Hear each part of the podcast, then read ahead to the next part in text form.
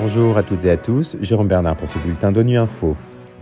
Au menu de l'actualité, l'UNESCO révèle que le nombre de meurtres de journalistes a augmenté de 50% en 2022. Le HR s'inquiète de l'augmentation des traversées maritimes périlleuses en Asie du Sud-Est. Et l'ONU prévient que le vieillissement est aussi un défi pour les pays en développement où l'essentiel de la population a un emploi informel. Le nombre de meurtres de journalistes a augmenté de 50% en 2022 c'est ce que révèle un rapport de l'UNESCO publié lundi 16 janvier. 86 journalistes et professionnels des médias ont été tués dans le monde l'an passé.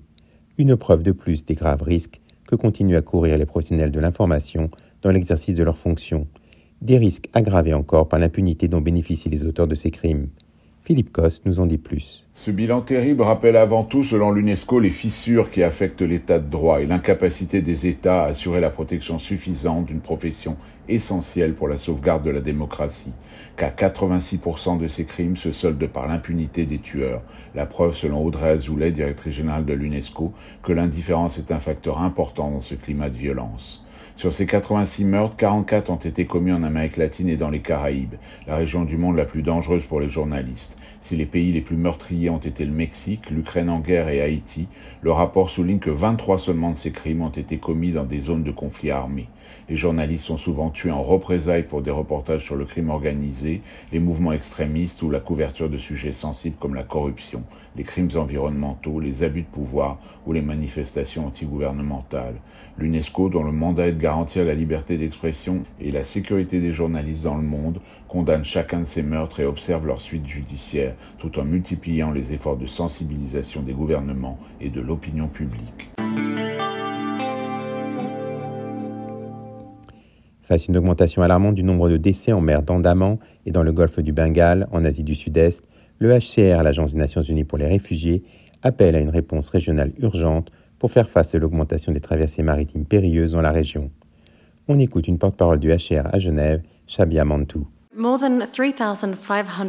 Plus de 3500 Rohingyas désespérés ont tenté des traversées maritimes mortelles dans 39 bateaux en mer d'Adaman et dans le golfe du Bengale en 2022. Cela représente une augmentation de 360% par rapport à l'année précédente où quelques 700 personnes avaient effectué des voyages similaires.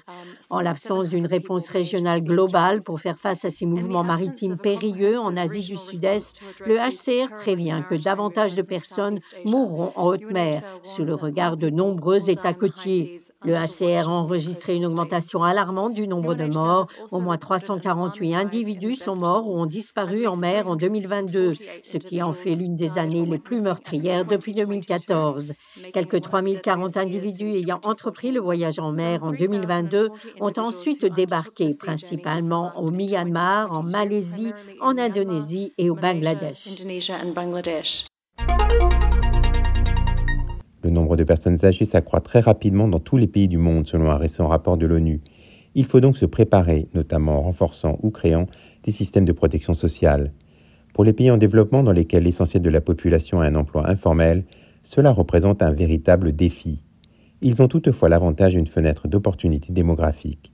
Les précisions de Martha Roig de la Division du développement social inclusif au département des affaires économiques et sociales de l'ONU parce que ces pays ont encore une population jeune, ils ont une opportunité maintenant. C'est ce qu'on appelle une dividende démographique, c'est-à-dire que parce qu'ils ont beaucoup de gens en âge de travailler, et que la fécondité est en descente, s'ils donnent une opportunité, surtout aux jeunes, d'avoir un emploi décent, ils peuvent avoir un croissement économique important. Donc, le défi plus important pour l'Afrique, évidemment, c'est d'une façon ou d'une autre réduire l'emploi formel ou de donner aux gens qui sont dans l'emploi formel un accès à certains programmes de protection sociale. Et il y a des études qui montrent que si on a des systèmes d'impôts plus ou moins progressifs, on peut avoir un seuil de protection sociale dans tous les pays du monde. C'est possible. Et il n'y a pas une autre façon de faire. Il faut construire ces systèmes de protection sociale rapidement. Il faut créer les capacités administratives pour les créer ou pour les éteindre rapidement parce que le nombre de personnes âgées est en train de s'accroître très rapidement dans tous les pays. Voilà, fin de ce bulletin de Nu Info. Vous pouvez nous retrouver sur Internet et sur nos comptes médias sociaux, Twitter et Facebook. Merci de votre fidélité. À bientôt.